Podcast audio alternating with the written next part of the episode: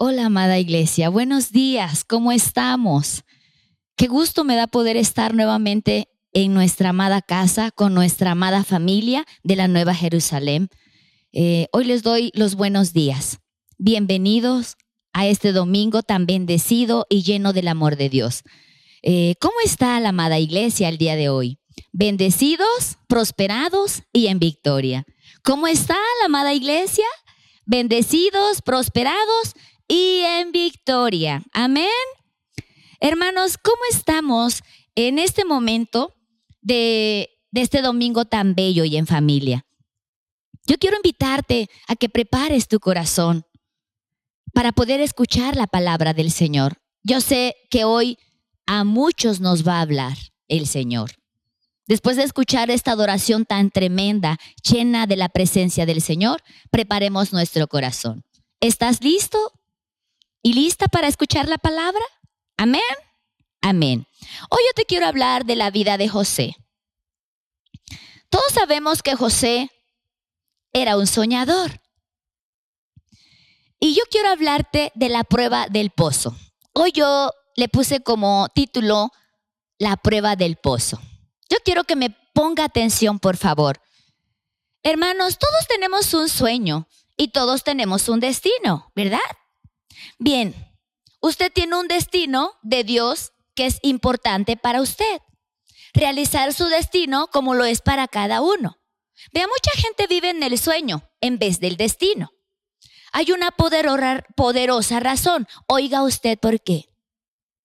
Esto detiene el destino que Dios tiene para su vida. Lo diré en una sola palabra. Carácter. Sí, carácter.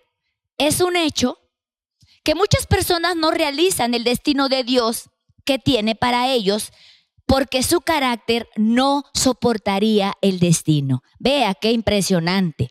Ponga atención, por favor. Dios no permitirá que ellos alcancen el destino. ¿Por qué? Porque no estamos listos para poder cargar con la responsabilidad de ese destino. Qué tremendo, ¿verdad? Dice que José tuvo un sueño de Dios y se encaminó a su destino.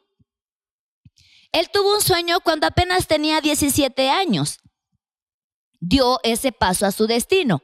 Cuando tuvo 30, en realidad dice que no realizó su destino hasta los 40 años, pero estaba en proceso y él debía pasar 10 pruebas de carácter. Vamos a ver cuáles son esas pruebas de carácter.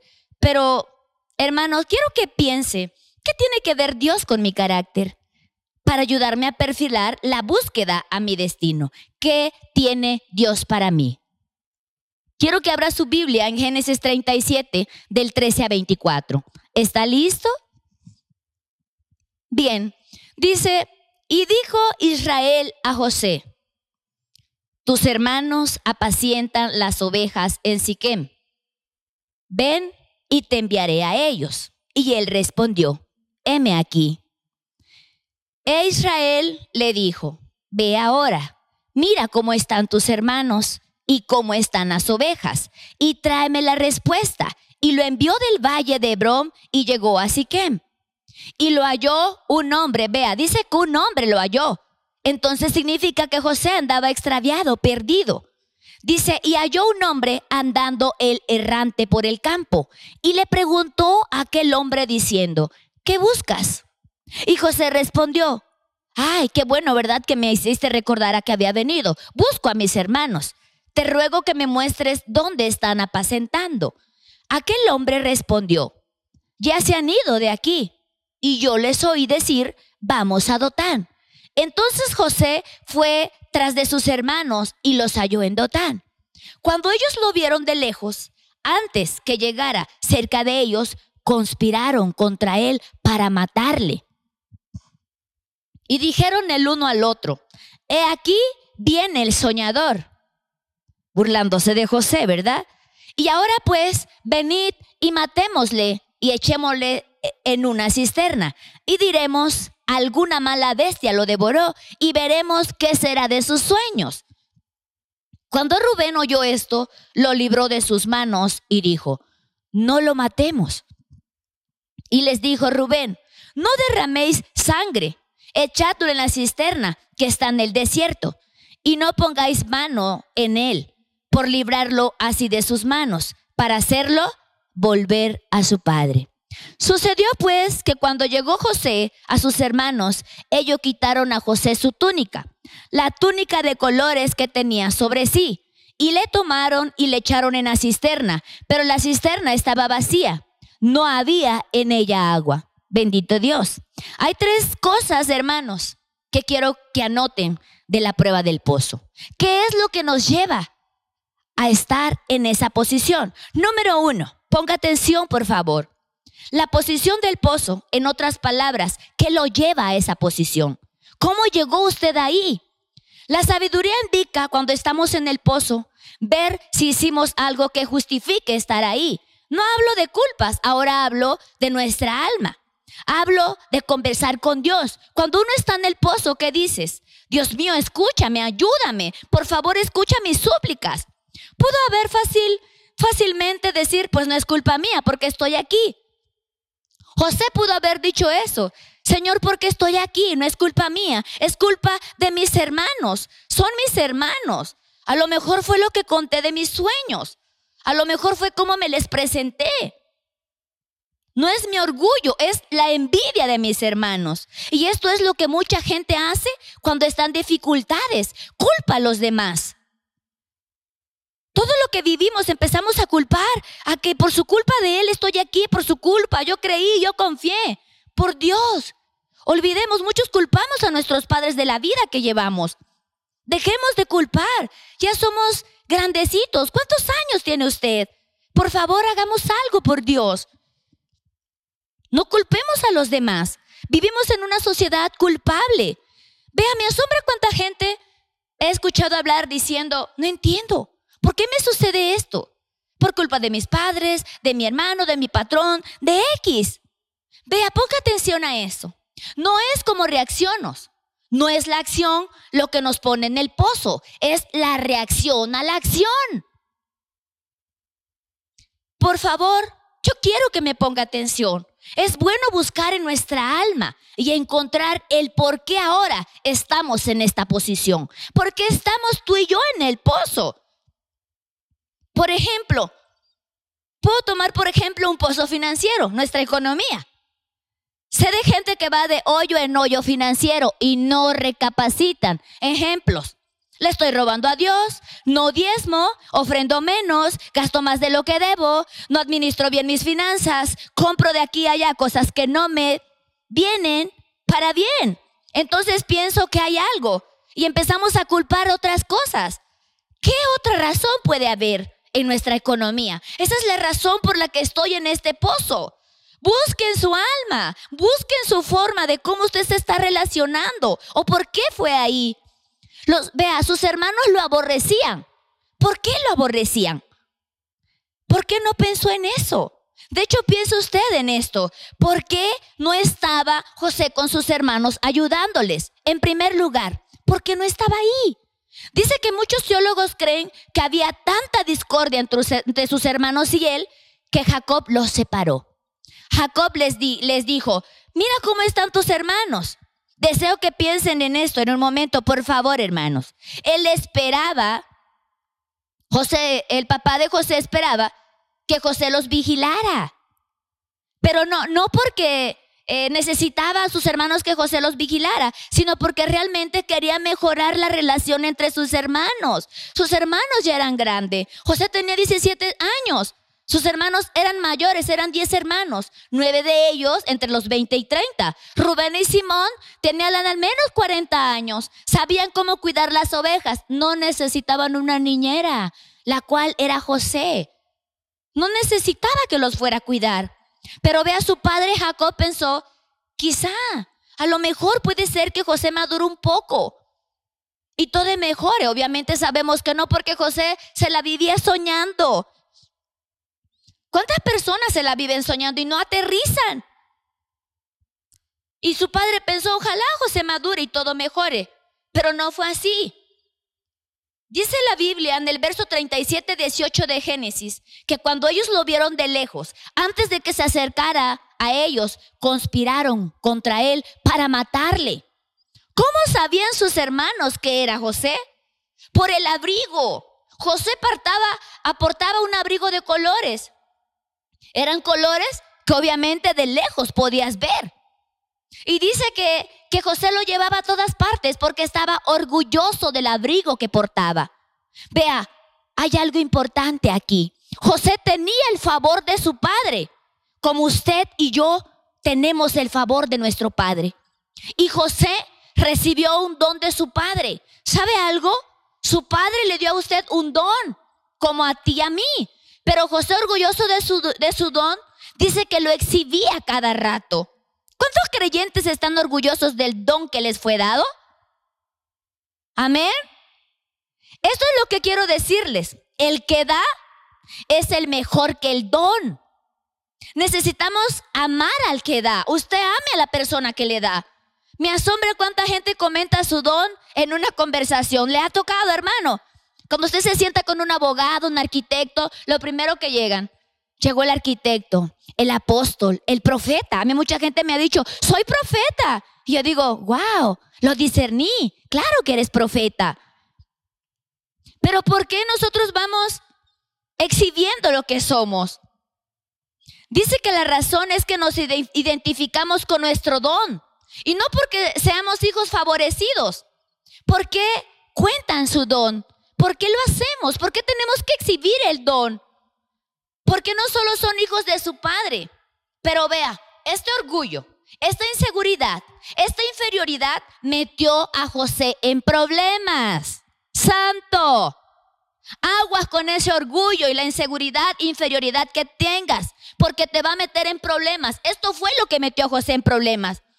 Escuche, por favor. Dice que él tenía el, un don de su padre, pero su orgullo, su arrogancia hizo que perdiera su don. Usted estará diciendo, a ver, alto, alto. ¿Cómo que voy a perder el don? Espera. Dios dice que nunca me quitará el don que me dio. Yo quiero que usted vea Romanos 11, 29 y dice, porque irrevocables son los dones y el llamamiento, el llamamiento de Dios. Pero hay una cosa. Primero, no se refería a usted se trata de la nación judía. Amén. Así que no piense que usted no va a perder el don. Dos, si la estanología dice eso está bien, que Dios no le quitará su don, porque es una promesa. Pero yo no dije que el Padre se lo quitó. El Padre de José no le quitó el don, yo dije, Él lo perdió.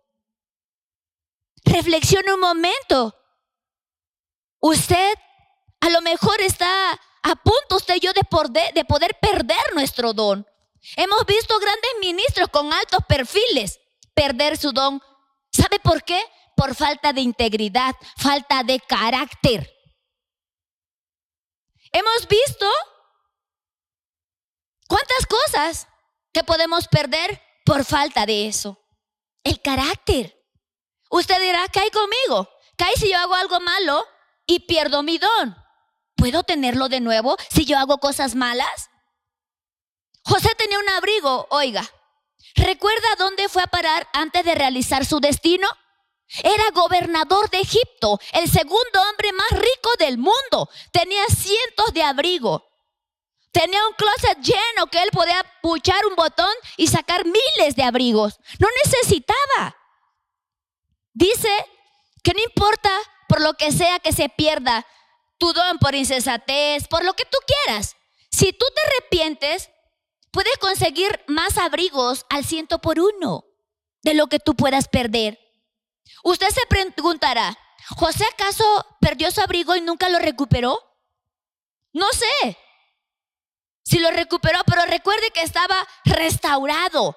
Su relación con Jacob, vea, José restauró su relación con el Padre. Y no creo que su padre haya tirado el abrigo, porque recuerde que él fue quien se lo dio y José era el hijo favorito de su padre. Todos lo sabían. ¿Usted es hijo favorito de su padre? Pero no importa si recuperó el abrigo. Hay algo importante aquí, ponga atención. Él rehizo su relación con su padre. Usted no importa qué haya hecho. Lo importante es que usted pueda rehacer su relación con el Padre. Amén. Esa es la posición en el pozo. ¿Por qué estoy en esta posición? Número dos, la perspectiva del pozo. Cuando usted pregunta, ¿qué me llevó a esta situación? Dejemos a Dios tomar la perspectiva del pozo. Pero cuando hablamos de perspectiva, tenemos que ver que no sea la perspectiva de Satanás. Usted sabe que cuando estamos en, en el pozo, ¿quién sale primero? El acusador de nuestros hermanos saldrá y comenzará a condenarle y acusarle y le dirá, te lo mereces, por eso estás en el pozo, esto te está pasando, por eso estás viviendo esto, por eso estás enfermo, por eso tu economía ha caído, tu relación, tu matrimonio.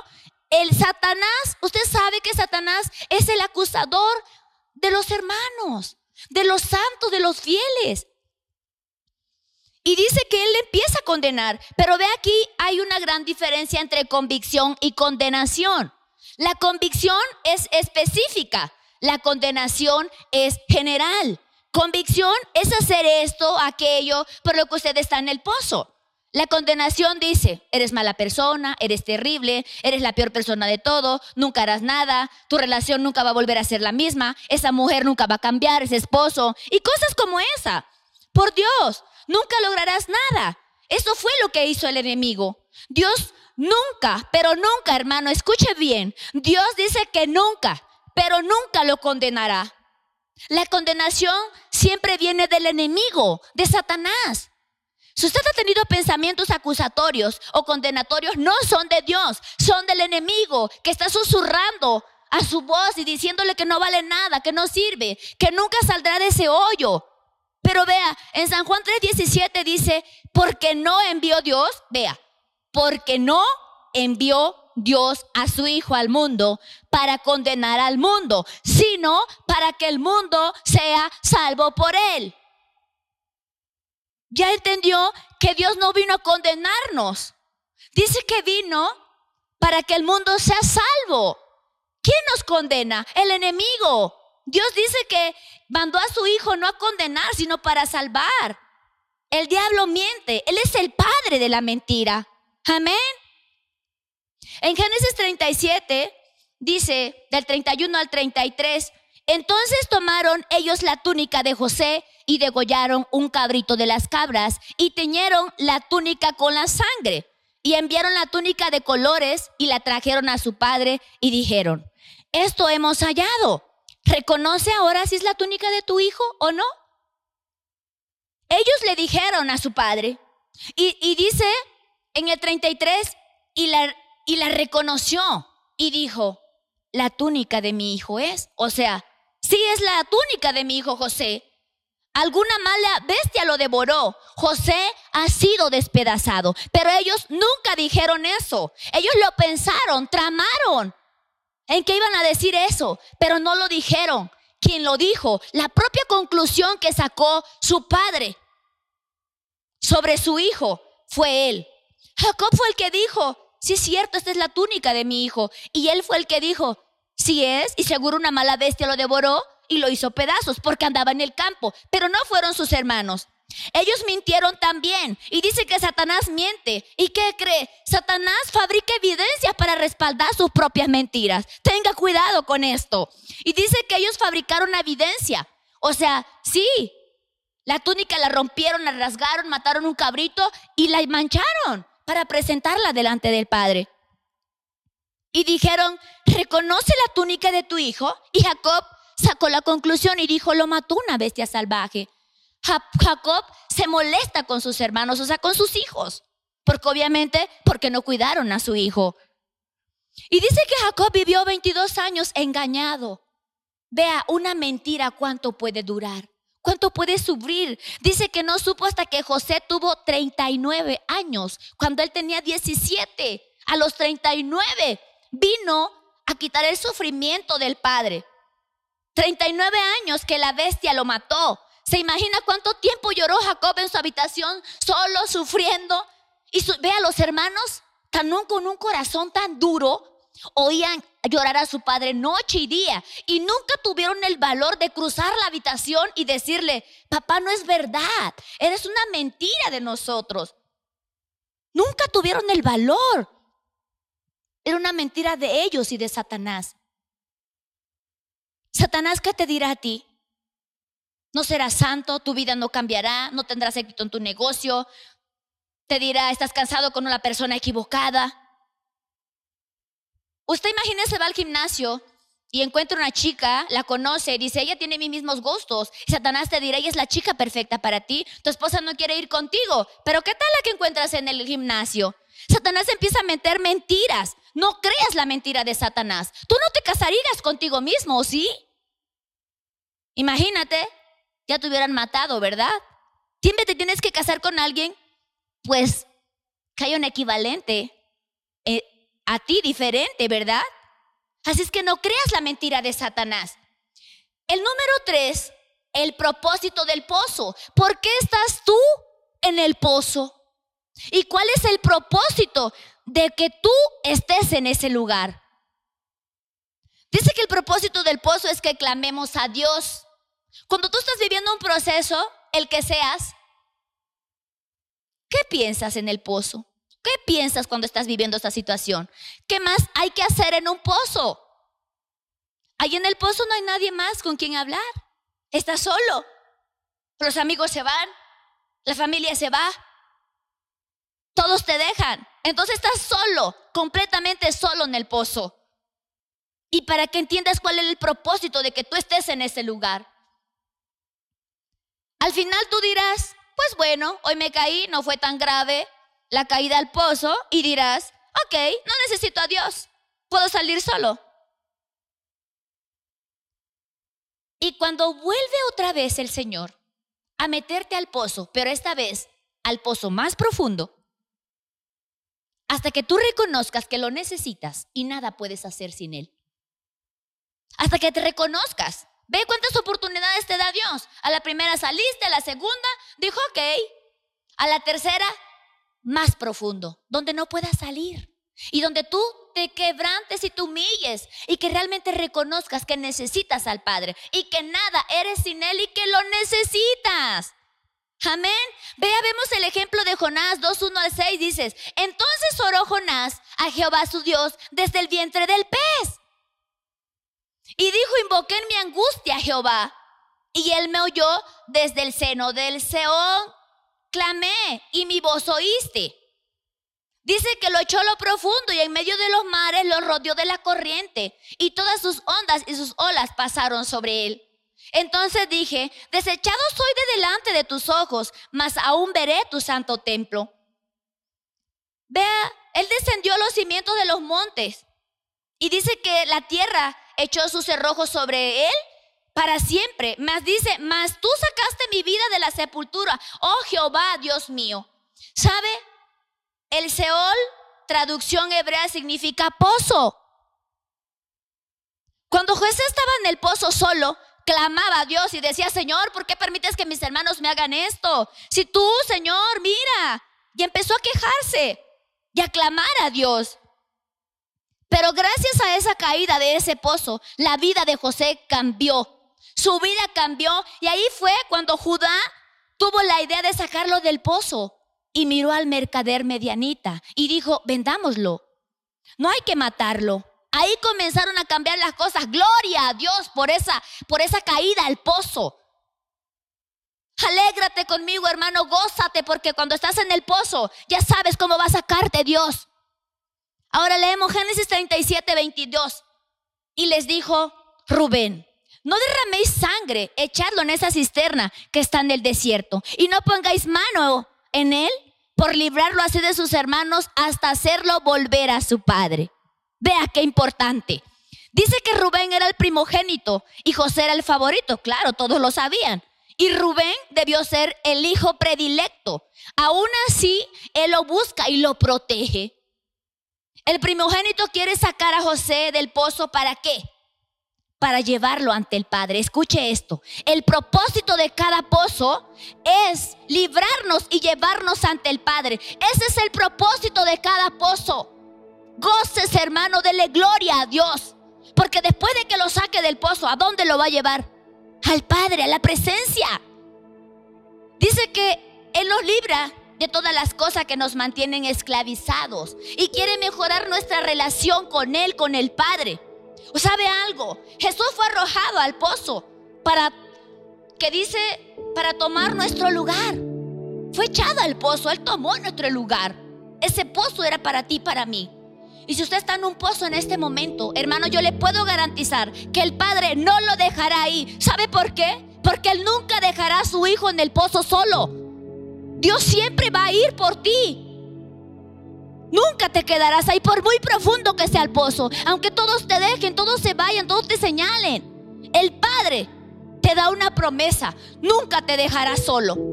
Amén. Dice el Salmo 16:10 porque no dejarás mi alma en el Seol, ni permitirás que tu santo vea corrupción.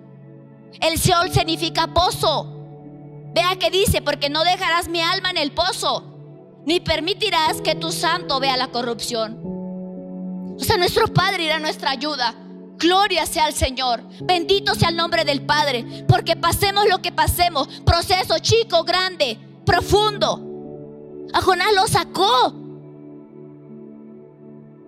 de la ballena, de la boca del pez. Lo sacó. ¿Con qué propósito lo hizo meter ahí? Pero cuando lo sacó, vea. Entonces, ten la seguridad que el Padre nunca te va a dejar ni a ti ni a mí. No importa lo que estés pasando. ¿En qué pozo estás? ¿Profundo? ¿No profundo? ¿Demasiado profundo? Clama a Dios en medio del pozo. ¿Estás enferma? Clama.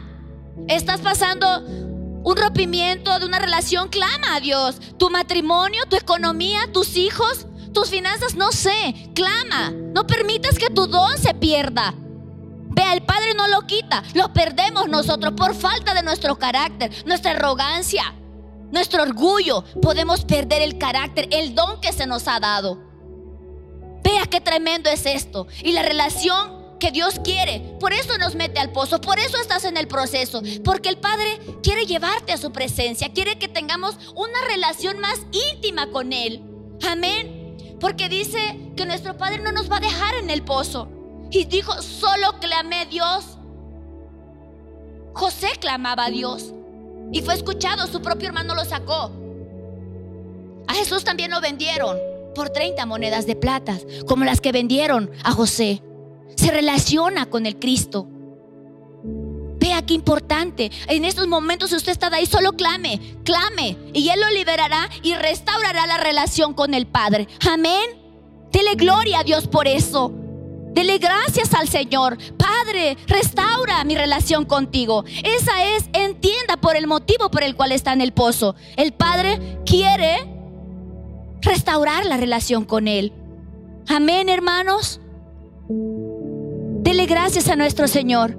Ahí donde estás, yo quiero que inclines tu cabeza y le digas al Padre, Señor, gracias por meterme a este pozo.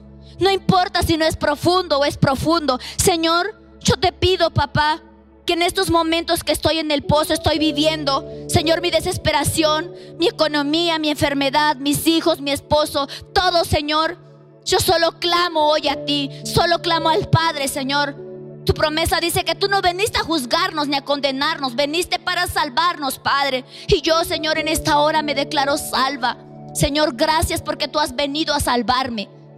Gracias, Señor, por meterme en este proceso. Espíritu Santo, yo te pido que donde quiera que estén mis hermanos, en cualquier rincón, en cualquier país, en cualquier lugar, todo aquel que te necesite, Señor, que tú vengas y liberes, Señor, su alma los saques de la cautividad, Señor, porque tú veniste a, que nosotros seamos salvos, a ser libres, Señor. Gracias, amado Espíritu Santo. Gracias te damos en esta hora, papá. Te pido, Señor, que tu bendición y que tu amor sea derramada sobre cada uno de nosotros, Señor. Hoy en este día, papá, exaltamos tu nombre, glorificamos tu reino y reconocemos, Señor, que tú eres nuestro Dios. Gracias, Padre, por ser nuestro Padre. Gracias, Señor, porque nos has adoptado, Señor. Bendito sea tu nombre y glorificamos, Señor, tu reino. En el nombre de Jesús, amén.